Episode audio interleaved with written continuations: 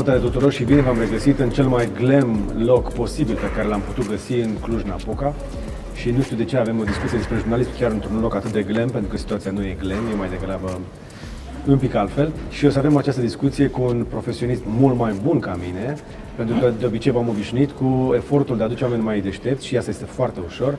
Și astăzi omul mai deștept decât mine este Constantin Trofin. Salut, Constantin! Salut, George! Uh, ești foarte, foarte modest. Nu, nu, nu, să știi. Ce, ce e o calitate rară pentru un jurnalist astăzi. Facem eforturi continue, ne este greu, dar găsim.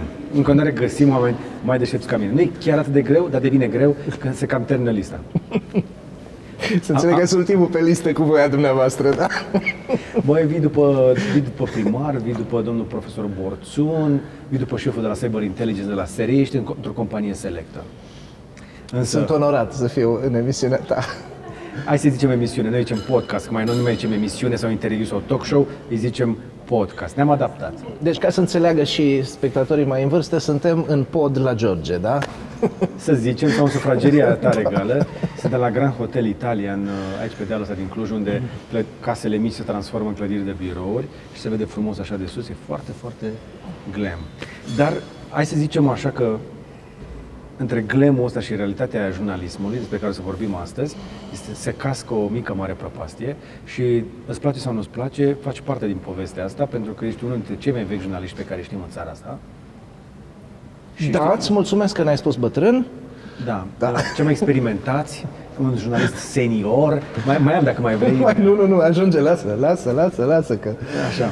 mai și... am până la pensie, să știi. Da? da. Și ca orice jurnalist de calitate din țara asta, tu ești la bază inginer, dar te-ai școlit. Și uh, faci chestia asta de foarte mult timp.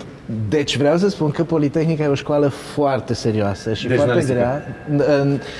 Uite, să știi că Politehnica ajută foarte mult un jurnalist și mai ales un jurnalist care uh, lucrează într-un domeniu atât de tehnic ca televiziunea. Nu pentru că neapărat ai înțelege mai bine cum funcționează o cameră sau mai știu eu ce, că astea sunt niște principii pe care orice om cu un pic de creier le poate înțelege, ci pentru că te învață prin matematică și alte chestii niște structuri, îți structurează uh-huh. gândirea și te ajută să fii un bun organizator și mai ales atunci când lucrezi cu o echipă de la o emisiune direct, câți ai? 40-50 de oameni, nu? Care trebuie să înțeleagă ce vrei tu ca să Eventual, se poată adapta. 40-50 de oameni unde? În TVR. Ah, ok, da. Hai să, ne, hai să facem un efort un pic. Deși cei care te urmăresc probabil din Cluj te recunosc, dar uh, pentru cei care nu știu cine ești, hai să încearcă să te prezinți un pic audienței noastre, să, să știi de unde stă ea. Ok, am intrat în presa audiovizuală la Radio Televiziunea Română, Radio Cluj, uh, imediat după Revoluție. Uh, după aia a fost o perioadă interesantă pentru că făceam și radio și TV. În 1993 uh, sau 4, când s-au separat cele două instituții, împreună cu încă trei colegi, că eram patru de toți, am constituit nucleul de televiziune de la Cluj. Am încercat tot timpul chestiuni noi și îndrăznețe pentru vremea respectivă, astfel încât uh, am reușit să facem prima emisiune de succes de la Cluj, difuzată pe național și lider de audiență. Iată. Știrile de sâmbătă asta. După care? Uh, după care, în 2002, uh, în urma unor uh, oameni care s-au simțit deranjați de faptul că conducerea de partid și de stat era luată în bâză în emisiunea noastră, urmau să întrerupă emisiunea și am plecat cu domnul Titus Munteanu care de altfel a fost cel care ne-a dus pe național. Am plecat împreună cu colegul Ovidiu Scat la Antena 1, unde am făcut un show de seară, după care am pus bazele matinalului pe care ei îl au și astăzi. Această formulă cu mai mulți prezentatori, cu un uh, decor cu mai multe spații, astfel încât să ai o dinamică continuă. Să și... se plictisească oamenii dimineața. Exact. Uh, după care am venit la Cluj în 2009 uh, și am, uh, m-am ocupat de rebranding-ul postului NCN pe vremea aceea, m-am dus înapoi la București ca redactor șef programe speciale și am avut emisiune la Mustață până în 2013, care a fost foarte bine primit. Am luat, apropo, dacă tot uh, îmi dai ocazia, Chiar am luat uh, trandafirul de două ori în același sezon de la TV Mania. A fost Mare frumos, lucru. iar s-a schimbat puterea și am venit la Cluj. deci... Dar te-am legat acum... numele de câteva emisiuni pe care poate oamenii le cunosc mai ușor. Știu că ai avut o contribuție importantă la da, am, uh, deci odată a fost această emisiune la Mustață care a fost a mea, doar a mea, a fost uh, știrile de sâmbătă asta pe care am creat-o împreună cu Ovidiu Scat și până în perioada când eram la TVR Cluj uh, am contribuit ca redactor șef împreună cu prietenii mei Cătălin Ștefănescu și Dan Păvăloiu și Ovidiu Pop la lansarea unor emisiuni care încă sunt pe post și fac carieră frumoasă, garantat 100% a lui Cătălin și Natură și Aventură al lui Dan Păvăloiu. Deci se pot face produse de media de la Cluj care să aibă succes național, însă a, a, asta se întâmpla în era televiziunii. Da. Acum, în ceea ce privește televiziunea, ai făcut un început uh, care m-a făcut să mă gândesc un pic uh, apropo de glamour. Și senzația mea este că televiziunea începe să vândă glamour în defavoarea jurnalismului. E mai, cred că nici măcar glamour nu mai are. Are o anumită strălucire, dar este o strălucire în aia de office, așa? O poleală, da. mai degrabă, da. Uh, care, din păcate, contribuie la crearea unui gust. Chestiune pe care eu nu o agreez. Știi, se spunea, am avut multe discuții de-a lungul timpului și uneori se zicea asta dăm pentru că asta vrea publicul și eu nu am fost niciodată de acord cu chestia asta. Eu cred că gustul publicului poți să-l formezi. Da, dar dacă tu trebuie doar ca să faci niște audiențe și audiența să o vină la niște publicitari, acea discuție pe care am avut-o și aseară, spre exemplu, când am stat de vorbă cu profesioniștii de presă din Cluj, o presă care încă se mai adună la un loc și lucruri pentru care îi felicit, pentru că nu am mai întâlnit al, alți jurnaliști din alte locuri din țară care să strângă la un loc să caute soluții, dar și oamenii aceia oricât de bine intenționați, îmi spuneau, păi da, dar interesul meu este să fac mai multe clicuri ca să am ce să vând. A, știi, asta e mm, o forțare, după părerea mea. Dar nu forțare, e vorba de supraviețuire, Constantin. Sigur că e vorba de supraviețuire, dar uite, am, am avut ocazia să particip la o discuție în Statele Unite între niște oameni de la diverse televiziuni care uh, făceau un fel de, de ședință de strategie. Și concluzia lor a fost, trebuie să dăm un produs de calitate toți, ca în viitor să nu pierdem toți prin uh, alterarea gustului și valorilor publicului. Și mi s-a părut senzațional să aud așa ceva. Ori eu nu văd la noi să poți face un cartel pentru calitate. E, ba da, îl, îl face acum internetul. Da, da, internetul, dar vorbeam despre televiziune și atunci... Păi da, mai, mai ai speranțe pentru televiziune? Nu. Ai renunțat la televiziune? Uh, am renunțat... Uh, Ce faci acum? Acum sunt uh, lector la Facultatea de Științe Politice Administrative și ale Comunicării în Departamentul Jurnalism. Predau materiile legate de jurnalismul vizual. Uite, asta tot încerc să schimb de câțiva ani numele cursului din jurnalism de televiziune în jurnalism vizual. Pentru că televiziunea e un, un mijloc, un vehicul, da. o platformă, da? Și un business, că de acolo vin multe... Iată. Da, și în afară de asta de mai predau... pe care trebuie să uh, explicăm, să știi, rețineți ideea asta, pentru că trebuie să explicăm oamenilor că televiziunea și vizualul se suprapun, dar nu sunt același lucru. Am avut în urmă cu, cred că în urmă cu 2 ani, am uh, dat un interviu unei publicații și am spus televiziunea moare, dar jurnalismul vizual va cunoaște o dezvoltare fără precedent. Și m-au întrebat ce e aia, cum e aia. Crește. Păi așa este, pentru că vorbim deja de un uh, vehicul depășit. Depășit uh, pentru că televiziunea ce face acum? Migrează pe online ca să atâta cât a, poate ca, sau da. încearcă. Dar sau e mimează. foarte greu, mimează de fapt, da. Are atât de multe dezavantaje față de online, iar societatea se schimbă. Viteza, uh, zona de informare, fiecare om își alege de fapt acum ce, ce uh, da. E vorba de lupta între liniar și non-liniar, adică da. să, mă, să, mă, să, mă, să, să aștepte televiziunea că eu să mă aștept la ora 10 în fața ecranului, că la ora 10 se întâmplă exact. uh, declarația aia de presă, secundar, că pot să mă uit pe telefon. Exact. Dar astea sunt provocări, uh, să zicem așa, recente. Însă tu ai suficient de experiență încât să fi văzut cum a evoluat jurnalismul la noi. Ai văzut proiecte de succes, ai văzut perioada de glorie a televiziunii, inclusiv a presei scrise, da. ai, ai văzut-o de la distanță. Unde suntem acum? Hai să vedem un pic cât de, cât de nasol e. E nasol? Da.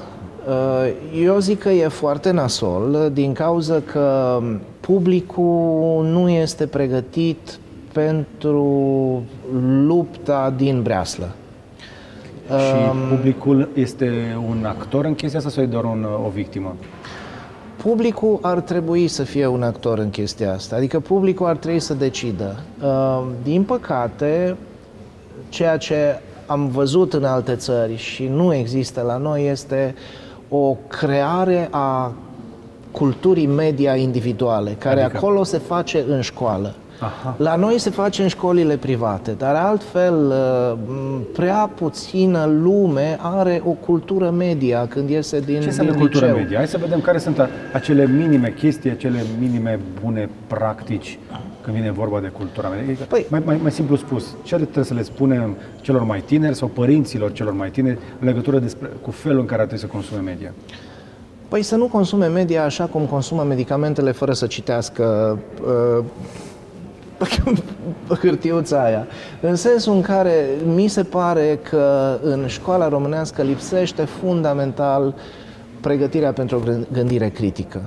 De acord. Uh, încă există um, zicerile bunicilor. A zis la televizor, a zis, a scris în ziar, a zis și asta, la radio. Și asta o spune și atunci, un jurnalist.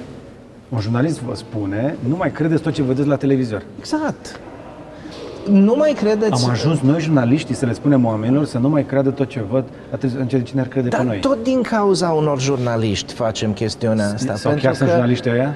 Ia, aici deja intrăm într-o discuție în care, în care trebuie să redefinim fundamental toți termenii.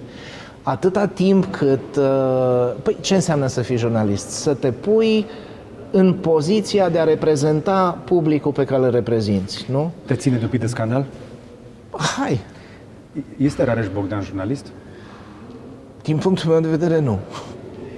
Și atunci, dacă îl vezi vorbind toată ziua la televizor și emană, ca să nu zic emite opinii și judecăți de valoare și îl vezi atât de mult timp, după care puf, sare, devine politician, am avut discuția asta și domnul profesor Borțon, cum faci să le spui celor de acasă despre cine este omul ăsta? Și băi, fii atent, știu că l-ai văzut atâta mult, multă vreme, poate ți-a plăcut ce a zis acolo, dar știi, nu-l trata ca pe un jurnalist, pentru că nu este. Cum facem să le explicăm oamenilor că uh, nu toți cei care sunt la televizor nu sunt jurnaliști, pentru că de foarte multe ori se îmbracă ca un jurnalist, stă la o masă de jurnalist, vorbește ca un jurnalist, dar el are altă agendă. Păi e aici... foarte greu să, să, să-i ajutăm pe oameni să decodeze tot bullshit-ul ăsta. Aici vorbim de fapt despre un transfer de notorietate și dacă, dacă te uiți la, la cele mai multe dintre partide, uh, nu-i interesează uh, altceva decât notorietatea fețelor pe care le pun pe cutia pe care o vând. Votează-mă pe mine. Deci ca și cum ai vinde o cutie de, de, de uh, bomboane, nu? Da. Și care are poza mai frumoasă. A, asta e bun că știu de... Cum? Nu? Familiaritatea. Exact, familiaritatea. Deci notorietate vizuală, notorietate de multe ori dată de aplomb, de scandal, dar niciodată de substanță. Și la fel de valoroase mi se par și fetele alea frumușele, care viața lor este să ajungă Andreesca. Și ele nu-și dau seama că Andreesca încă nu este la pensie, dar ele toate visează să fie prezentatoare, să citească un prompter și de fapt ele nu sunt jurnaliste, sunt cititoare de prompter. Și noi da. am avut discuția asta, nu e nouă, o știm de ani de zile, dar cum facem, cum îi ajutăm pe oameni să găsească în ceea ce văd toată ziua, jurnaliști pe care să-i asculte, de la care să ia ceva bun. Păi asta nu poți să, să faci. Știi ce facem noi acum? Antrenăm un pic de gândire critică. Da. Facem, o, facem o lecție, o mică lecție de gândire critică. De a înțelege, până la urmă, gândirea asta critică se reduce a a-ți porni propriile rotițe în propria minte și înainte să accepti toate tâmpenile, începând cu copilul ușoros și terminând cu alte, gândește-te, omule, întâi cât e de plauzibil așa ceva. Pentru adică că... dacă sună prea bine ca să fie adevărat, cel mai probabil așa este. Prea bine, nu are cum să fie. Exact. Până la urmă, ce, ceea ce spui tu, cum, cum ar trebui să o schimbăm? Păi nu o putem schimba decât îmbunătățind produsul. Adică îmbunătățind presa, adică luptându-ne ca cel puțin noile generații. Hai, ok, tu ești în zona în care încerci să creezi o nouă generație. da, și pentru acolo. că sunt formator, da. Dar hai deocamdată să, ne, să vorbim cu telespectatorul sau consumatorul de televiziune, de presă, de video, de internet. Cum îi ajutăm pe oamenii ăștia să-și găsească mai ușor oameni care merită urmăriți, dar în același timp să și valideze pe cei existenți. Cum faci să te uiți și să obții adevărul? Că bravo, toți asta ne dorim. Să ne uităm la te- pentru că am ajuns să mă ne uităm, eu asta e senzația pe care am de foarte multe ori mă uit la televizor să vedem, este cu cine o dă ăsta. A, dar tu măcar ai curiozitatea asta. Dar cei mai mulți se uită doar la cei care le confirmă opiniile deja formate.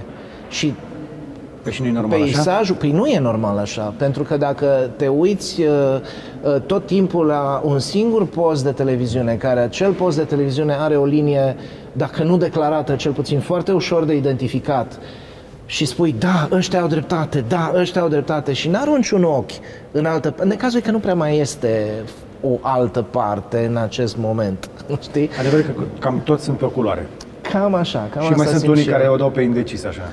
Da, dar până la urmă cred că lupta se dă cu propriul tău intelect și să zici, stai mă puțin, cum e? Adică vorbim despre niște oameni, niște politicieni care acum sunt uh, foarte curați de partea bună a forței și așa mai departe, dar toată lumea uită ce făceau acum trei ani.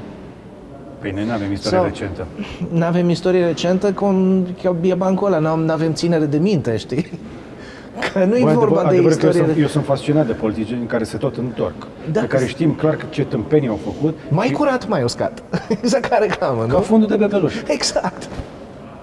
Da. Și atunci, din nou, cum facem cu oamenii de acasă care se uită la televizor? Hai să, hai să le dăm niște minime unelte să navigheze printre minciuni. Să se uite, ok, hai, să zicem, dacă te uiți la Digi24, te, te, și la realitate, uite și la, la Antena 3, cât te ține ficatul, la asea 3, indiferent care sunt opțiunile tale, dar du-te și mai citește, spre exemplu, pe internet, nu știu ce site-uri, adică ajută să-ți creezi așa un fel de rețetar Da, eu cred că ajută. Cred că ajută pentru că um, dacă ieși din, din bula asta închisă, vei ajunge să poți face singur comparații și vei putea să vezi care dintre uh, informațiile pe care le primești se confirmă în realitate într-o zi, două, într-o săptămână, într-o lună, într-un an și care sunt aberații. Nu cred că există un, un factor extern care să vină și să repare situația asta. Presa CNA-ul, nu o adică? să se... Hai, bine. A, uite, hai, să mergem Hai pe, să- hai să mergem pe aplicat. Bine. Uite, uite, dragă mamă, dacă te uiți la chestia asta, sau dragă tata, dragă unchiule, dragă mătușă, uite, ai putea, dacă vrei să înțelegi mai bine ce se întâmplă, uite-te dacă vrei, dacă te uiți tot la televizor încă, la 6 ai putea să uiți la realitatea, la 7 uite-te la ProTV, la 8 uite-te la Digi și la 9 putea să te uiți la Antena 3. E o variantă? Nu, nu, că de la 9 la 12 acolo rămâne. nu, glumesc acum, dar cam... Și se culcă cam, cu gustul ăla. da, cu gustul ăla și... Uh, da, eram, eram pe... Atunci schimbăm eram pe orele. punctul să pornesc o imitație și nu, nu vreau să... Nu. Dar e o variantă asta? Da, cred că este singura variantă și mai pune mâna și mai uită-te... Uite, de exemplu, mama mea, Dumnezeu să-i dea sănătate, are 80 de ani trecuți, uh, i-am luat tabletă, am învățat-o să se uite, uh, să mai vadă și alte chestii, uh, am scos-o din, din acel Cabina telefonică? cabină telefonică în care uh, ceea ce auzi, chiar dacă în prima fază nu crezi, dar auzi în fiecare zi. Exact. Și la un moment dat picătura asta chinezească te tâmpește. De-aia vreau să... De-aia e bine să te uiți la cât mai multe, ca să judeci singur că vei vedea Exact. Chiar care dacă se ai- confirmă, care nu se confirmă. Da. Chiar dacă, Cred eu. tu, chiar dacă tu în sinea ta zici, bă, nu prea cred eu că zice asta adevărul, bă, dacă l-auzi vorbind pe ăla în fiecare zi, tu nu mai auzi altceva. Exact. E monocrom. Da. Și ajungi să lupți împotriva evidenței. Pentru că nu, ne lovim de chestia asta în fiecare zi. Asta, da, asta, și asta ne șochează. Oameni care au opinii radical diferite de ale noastre. Nu mai găsim un numitor comun, nu mai găsim o temă de, asupra care să putem fi toți de acord. Măi, de bine de rău ne-au mărit pensiile. Și a zis, da, domne, da, uite, s-a scumpit aia, s-a scumpit aia, s-a scumpit aia, s-a scumpit aia. Deci, dacă e să faci un calcul matematic pe care poate face oricine, tu câștigi mai puțin. Da, dar ne-au mărit pensii. Deci, revii întotdeauna la aceeași chestie, știi? Aoleu, și ce facem și, aici? și Ah, când, știi că- și când de- auzi și declarația, nu declarația de altă ieri, prețurile oricum creșteau, noi măcar am mărit pensiile. A? Și știi că la momentul ăsta deja o să apară comentariile alea că sunt postaci de serviciu care vin și să ne spună a, ok, hai că iară v-ați dat, v-ați dat pe față. Dar nu Voi ne-am- sunteți cu ea la alții. Venim acum la învățăcei tăi care sunt mileniali, dar deși nu le place să li se spună, pentru că sunt un alt fel de oameni care au crescut într-o altă lume, în care au o abundență de informație, dar nu mai știu să o selecteze, însă nu mai știu ce-i frica sau foamea, au cu totul alte așteptări. Ce facem cu oamenii ăștia? Ce vine, cine vine din urmă? Pentru că mai avem în continuare nevoie de povestitori, de jurnaliști. Cred că ei trebuie luați așa cum sunt. Uh, nu să-i modelăm pe ei după chipul și asemănarea noastră. Cred că asta e o greșeală fundamentală care în general se face. Așa. Vă uit ca la școala militară. Acolo sunt niște uh, chestii clare, regulamente și așa mai departe. Ori, într-un domeniu din ăsta pe care eu îl consider deopotrivă creativ și cu o foarte mare responsabilitate, cred că ei trebuie să răspundă cerințelor propriile, propriilor lor generații. Păi da, dar stai puțin, că e- cu ce bagaj vin cei de acasă pe care tu îi școlești? Adică cerințele lor se creează pe stradă, într-un Uber sau la o cafenea, pentru că ei de acasă nu mai primesc mare lucru. Și atunci treaba ta este să le creezi un sistem de valori. Cum facem așadar să îi ajutăm pe cei oamenii ăștia noi să le creăm un sistem de valori? Pentru că eu nu sunt convins că cei mai mulți dintre ei au un astfel de bagaj de morală, de limite de acasă. Nu știu câți părinți își mai bat capul să învețe pe copiii lor unde să spună nu. Acum, la școala de jurnalism uh, vin foarte mulți studenți. O parte dintre ei uh, vin pentru că um, uh, au fost, uh, cum se zice, uh, blinded by the light, deci de, de, de glamour, se văd în fața camerei, se văd în platouri, se văd uh, Făcând ce acolo? făcând, uh, prezentând. Prezentând ce?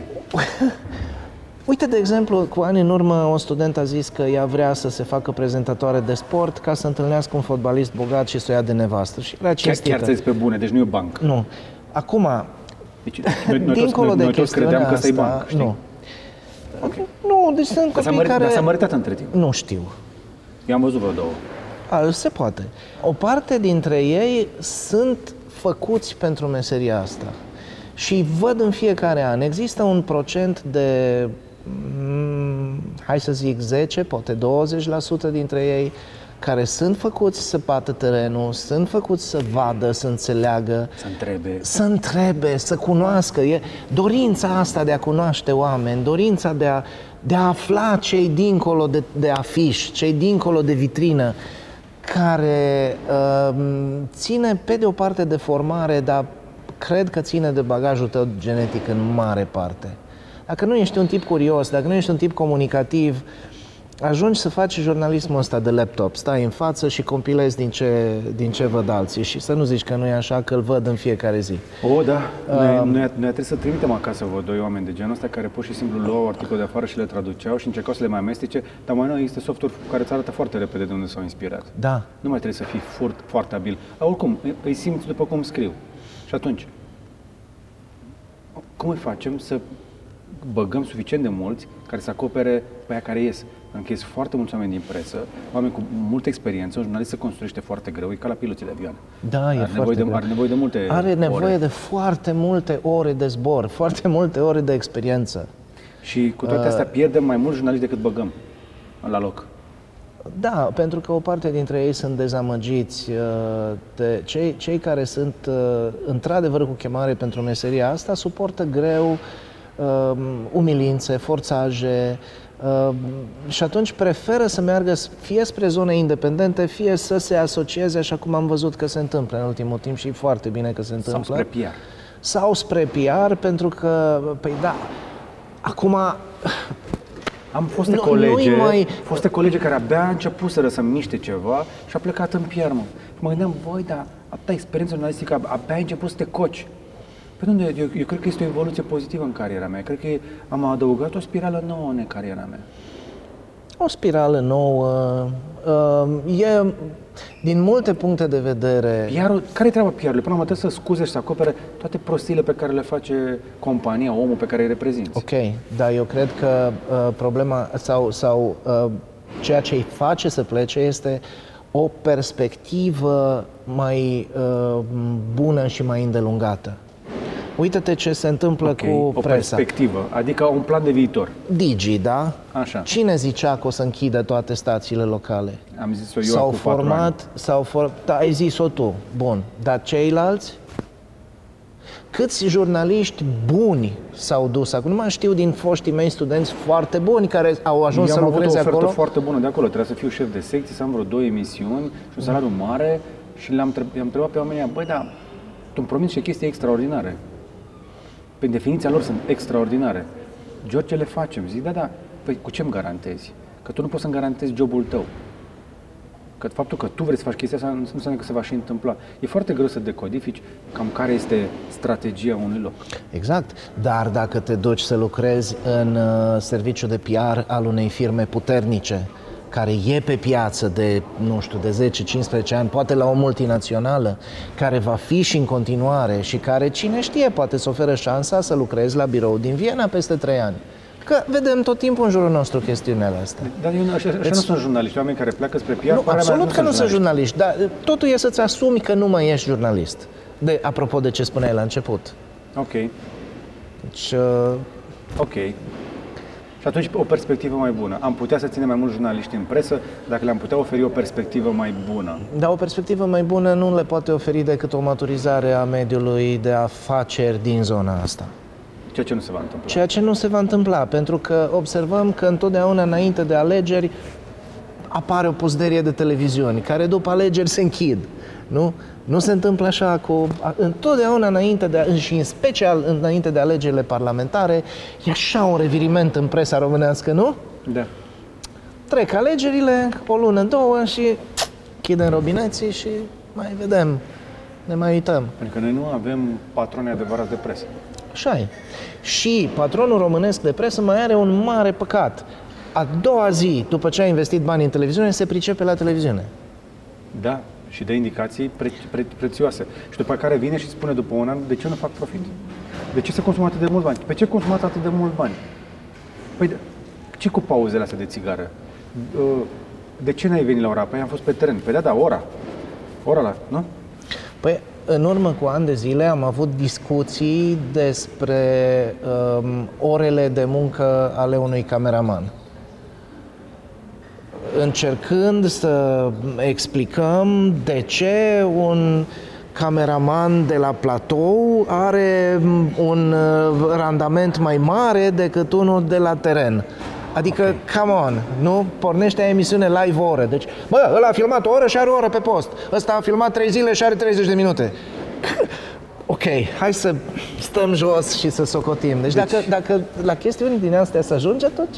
Da, dar pe de altă parte, dacă să te gândești, nu cred că mai există oameni care să înțeleagă că există oportunitatea de a face un business de presă. Dacă faci business de presă, nu, na- nu prea mai e business. Că poți să bagi 100 de lei în televiziune și știi cum, știi cum ajungi milionar din televiziune, mai nou? Încep ca miliardar. A, da, da, da, Și da, atunci e nu adevărat. mai bine rămâi tu miliardar și pui, pui mai puțin bani în alte business-uri.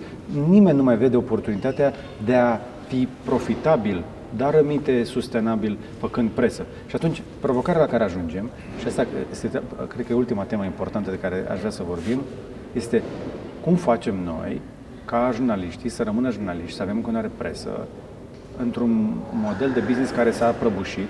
Televiziunea știm că nu mai este, e o mașinărie care nu se mai potrivește cu drumurile actuale, cel puțin nu în forma asta. Și cum facem noi să nu rămânem remorcați la trenduri și mesaje care vin din afară. Știi că românii, mai ales ăștia de prin orașele astea mai civilizate, cum e Clujul, pentru că știu engleză, citesc foarte multă presă de afară Da, și foarte puțină presă locală. Nu neapărat citesc puțină presă locală, dar nici nu este foarte multă presă locală. Um, Dar ar citi, poate? Eu cred că ar citi și cred că e nevoie de mai multă presă locală în general în țară. În toate, în toate orașele? În toate orașele și uh, există în sensul ăsta încercări cum e Press Hub, de exemplu, care a adunat mai mulți jurnaliști din presa locală, din okay. toată țara. Și un lucru foarte bun că oamenii încep să se miște în direcția asta. Și deci că un, se... un, o direcție este această adunare a lor în să înțeleagă că, că uh, chiar dacă lucrează fiecare în zona lui geografică, de fapt lucrează pe aceeași zonă de credibilizare a presei și de, a, de recâștigare a, a încrederii în presă. Acum am, am fost pleonastic ce am zis, dar uh, am vrut să zic altceva și mi-a ieșit din minte. Cred în continuare că o presă sănătoasă se, face, se poate face doar schimbând modelul de finanțare. Cum? Ei, cum? Eu văd aici două posibilități. Una ar fi așa cum se practică și în alte părți, cum se practică, de exemplu, în, în Marea Britanie, unde știu că este un hub de jurnalism de investigație care se uh, finanțează din donații și uh, de la firme care nu au niciun interes politic. Iată. Dar cea mai bună chestie ar fi dacă televiziunile astea ar fi finanțate de firme atât de puternice încât să stea pe picioarele lor indiferent ce se întâmplă din punct de vedere politic.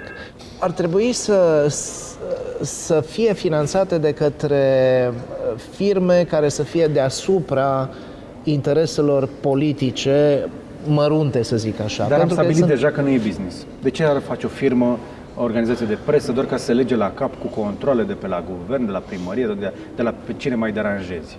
Păi, asta vreau să spun, că ideal ar fi, cel puțin în acest moment, eu nu văd o altă rezolvare, ca banii pe care această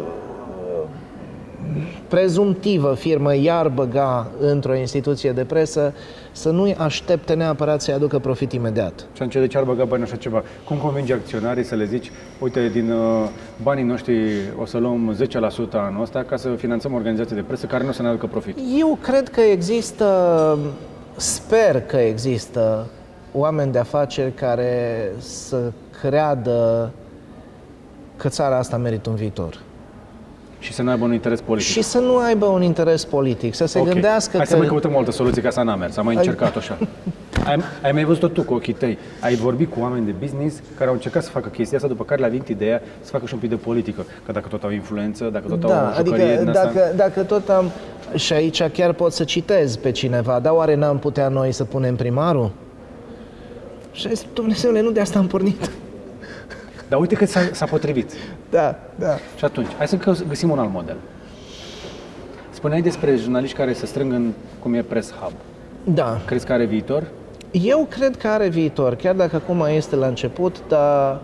Explică puțin despre Press Hub pe scurt. Ce este? Este o mm, organizație, de fapt nu este o organizație, este o întreprindere a Ehm, mai multor jurnaliști din presa locală și din Cluj și de la ehm, Vrancea și de la Arad și chiar de la Telorman care uh, încearcă să revigoreze presa locală și printre Cum? obiective Cum fac asta? printre stai să spun, deci okay. printre obiective este și uh, lupta tocmai pentru a identifica aceste uh, modalități de a le finanța. Eu, eu, în acest moment, o cercetare, dacă vrei, că, pentru că e foarte greu să dai acum Exact cum ai spus, foarte multe n-au mers.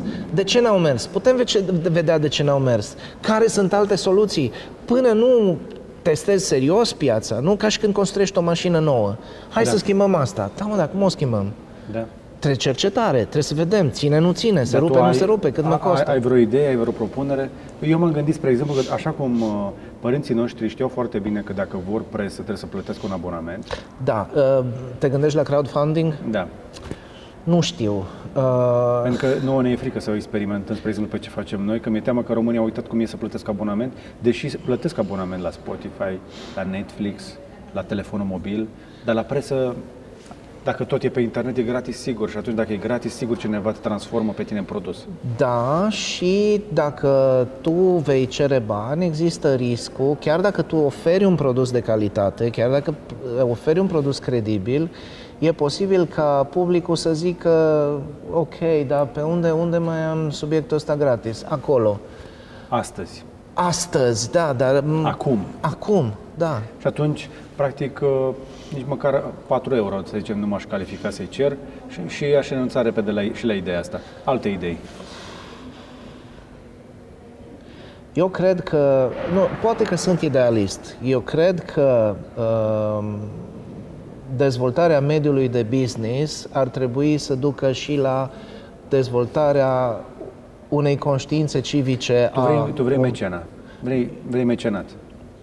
Uh, nu știu dacă neapărat mecenat. Eu cred că se poate găsi o modalitate prin care uh, firma respectivă să aibă nu atât câștig cât recunoaștere susținând un astfel de, de proiect. Nu cred că la noi. Deci am renunțat la cotizat, la asta, la susținere, la, am renunțat la business-uri, eu cred. Bani publici, niciun caz. Vezi în ce situație suntem? Cu toții suntem nemulțumiți de presă, dar nu mai știm cum facem ca presa aia să mai și mănânce la sfârșitul zile. Cu toții ne așteptăm ca oamenii care ne vorbesc să fie săraci, dar cinstiți. Bine ar fi să nu fie săraci. Cum facem Pentru ca oamenii că care e, vorbesc e, e, să nu mai fie foarte, săraci? e foarte ușor să manipulezi un jurnalist sărac. Declarativ E- cu toții suntem de acord cu chestia asta. Dar multă lume se uită, spre exemplu, la Bucni și zice, da, la Bucni și-a luat Tesla. Sigur și-a luat-o de pe spinarea mea.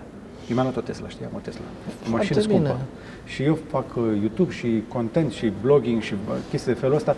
Sunt convins că sunt oameni care se uită și zic, da, da, am și avut un comentariu de genul ăsta. Ți-a luat Tesla pe spinarea noastră. Pe what? Ca, Da. Adică cum pe spinarea noastră? Pe spinarea celor care se uită la clipurile alea gratis.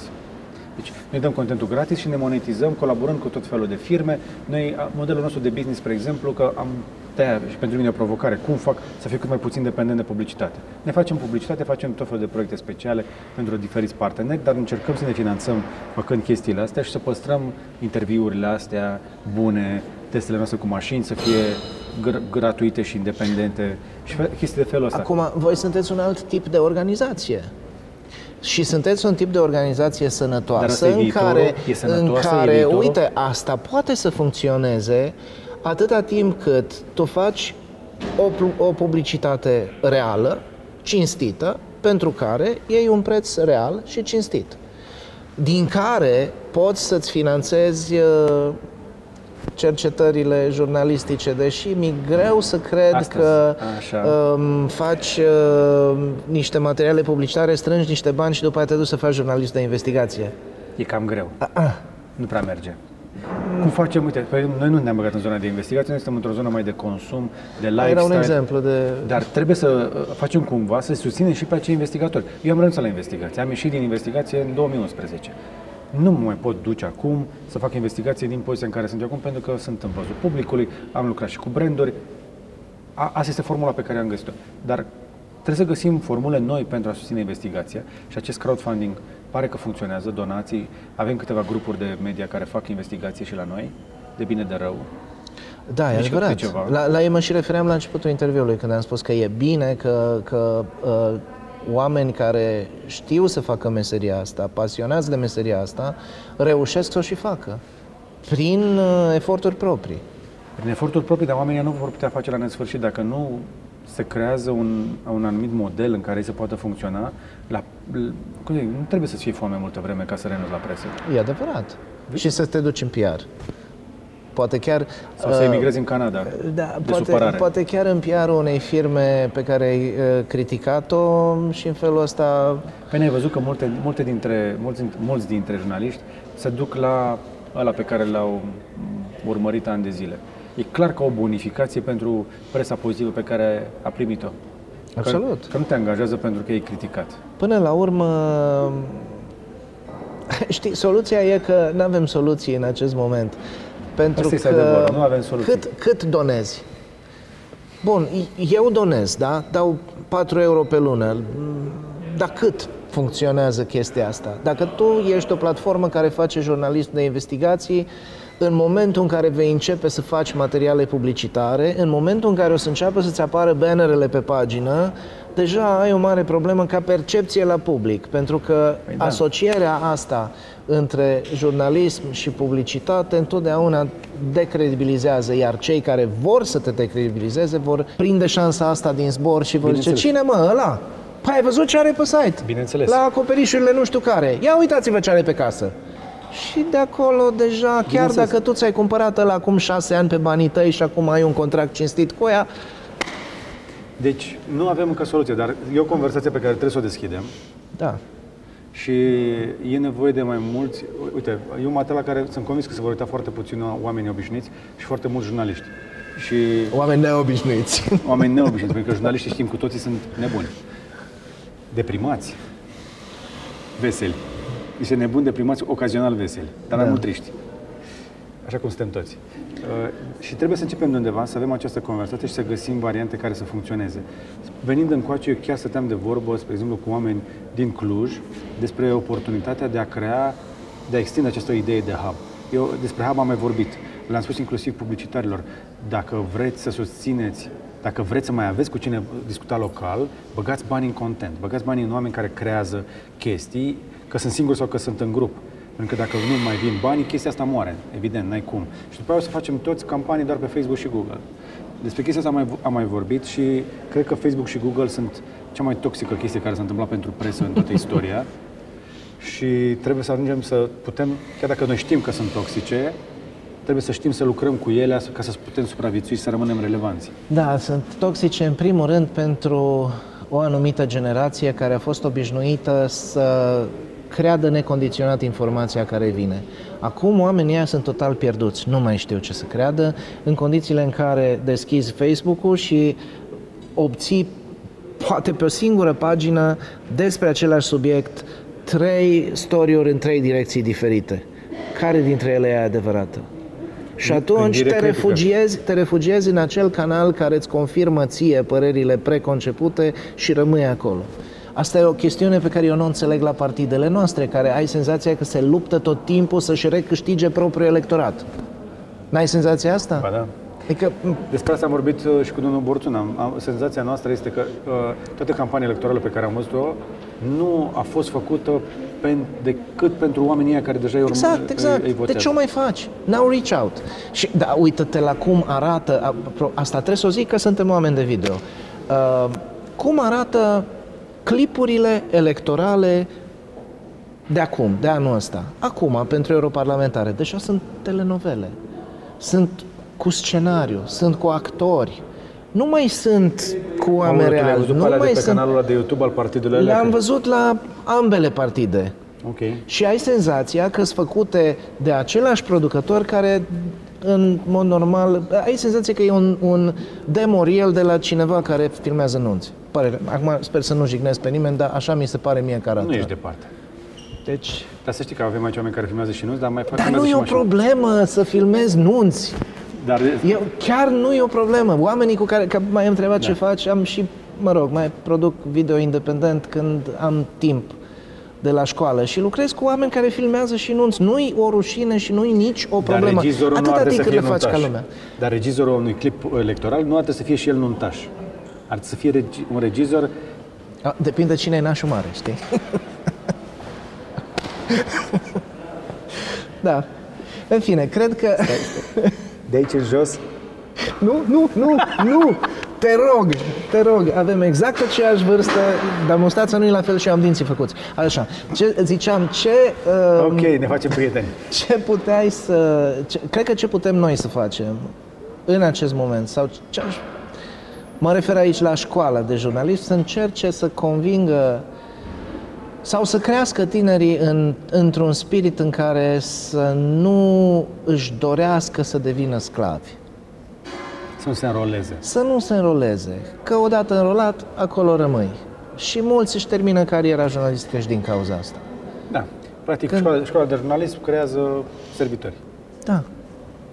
Pentru diversi... Adică nu uneori fără intenție. Desigur. Sau de cele mai multe ori fără intenție. Dar Am și eu studenți care au ajuns să lucreze în anumite organizații media, de o parte sau de cealaltă, chiar nu contează. Și după câțiva ani ajung să apere cu obstinație ideile alea, le intră în sânge, le intră în ființă și vorbești cu ei și ai senzația că s-au schimbat fundamental și au devenit niște militanți pentru... Exact. Unii chiar de la o vârstă fragedă. Pe da, pentru că dacă stai în locul ăla și nu mai cunoști alte idei, până și jurnaliștii pot fi otrăviți, Absolut. pot fi păcăliți, Absolut. pot fi încolonați. Și unii dintre ei scoși în față să candideze dacă e nevoie, dar am mai vorbit despre asta. Hai să ne apropiem de final. Într-o notă pozitivă. E ceva bun, pozitiv de lăsat? Ție ți-e bine? Tu ești bine așa cu viața ta? Mai astăzi m-am făcut vizitele medicale și am fost ok cu tensiunea, da. de văzut, văd încă bine. Uh, ești Mie... reprimat? Ești vesel? Mai nu sunt foarte vesel, pentru că um, lucrurile nu se întâmplă așa cum am sperat eu acum 10, 15, 20, chiar, uite, sunt 29 de ani aproape de că sunt în presă și ceea ce am sperat uh, s-a întâmplat pe invers și continuă să se întâmple pe invers. Dar de, depinde de rău, ai făcut o carieră în presă. Da. Și ești încă sănătos la minte. Sper. Ești pe picioare. Asta spui tu și sper că asta zic și studenții mei, cât sunt de... Simplu fapt că vorbești cu studenții, aia cred că te înjură, te aplaudă ca pe Caterina Andronescu dacă încep să o arzi iurea. E posibil, dar faptul că sunt în contact tot timpul cu ei m-a ajutat să rămân cu mințile acasă și să rămân conectat la ceea ce se întâmplă în lume, pentru că ceea ce se întâmplă în lume e definit de generațiile tinere. Noi încet, încet uh, le lăsăm locul. Uite, chiar ieri la absolvirea unei alte facultăți, decanul unei alte facultăți din Cluj le spunea absolvenților uh, sperăm ca voi să uh, reparați prostiile făcute de generația noastră. Și mi-am dat seama că asta le-am spus și eu studenților anul trecut la absolvire și am zis, stai un pic, înseamnă că ceva e în neregulă cu noi. Am făcut prea multe prostii. Suntem capabili noi care am făcut atâtea prostii să-i învățăm pe ei să nu le facă. Până la urmă decizia va depinde de ei și dar în același timp de ei dacă sunt, dacă vor avea dorința să fie corect informați. Pentru că nu poți fi corect informat dacă tu însuți nu vrei să fii corect informat. Iar asta este important. Și concluzia cu care aș vrea să rămânem asta este că noua generație care vine, indiferent că vorbim despre copiii noștri, despre noi jurnaliști, despre orice breaslă nouă, oamenii ăștia cu siguranță vin mai inteligenți și vin pe curat, nu vin cu toate uh, păcatele și amintirile noastre negative și ar trebui, până la urmă, ar trebui, e inevitabil ca ei să fie cei care preiau ștafeta. Acum noi vorbim ca aia bătrânii, eu mă consider suficient de tânăr și o să mai fiu aici multă vreme, dar îmi caut mai mulți colegi, nu competitori. Da. Și m-aș bucura să, să avem în noua generație oameni care să vină cu pasiune. Spre exemplu, l-am avut la podcast pe, pe Luțac de la GSP. Așa, un da. băiat iarăși foarte talentat, la de la 14 ani a plecat rachetă. Nu e nevoie de foarte mulți, avem nevoie însă de ăia foarte buni care să prinde curaj să vină în zona asta și chiar dacă la acest podcast s-au uitat 1000, 2000, 5000, 10.000 de oameni, dacă printre cei care ne urmăresc sunt și oameni tineri care au vrut să ia inspirație și vor să facă jurnalism, luați măcar o idee bună din ce ați auzit astăzi. Și o să fie. Și să aveți succes, mai copii. Să aveți succes bazat pe propria voastră forță și pe propriile voastre uh, decizii. Deci a lua decizii e poate cel mai important lucru pe care școala ar trebui să învețe. Și sunt convins că vor ceda mult mai greu la presiuni din partea șefilor să facă tâmpenii pe care poate unii dintre noi le-au mai făcut la începutul carierei de foame. Da? Așa să fie. Uh, iar celor care ne-au urmărit și nu sunt jurnaliști, um, antrenați-vă gândirea critică. Încercați să combinați mai multe surse, încercați să vă puneți mai multe întrebări. Atunci când arată prea bine sau prea fals ca să fie adevărat, încercați să vă întrebați prea, de ce. Exact, prea șui. E prea... E... Și de la noi a devenit un light motiv. Eu sunt la, eu sunt la treia înviere. Am murit, de, două, de două ori m-au omorât anul ăsta în un ziar de cancan. Dar ți-ai revenit bine. Da. Pe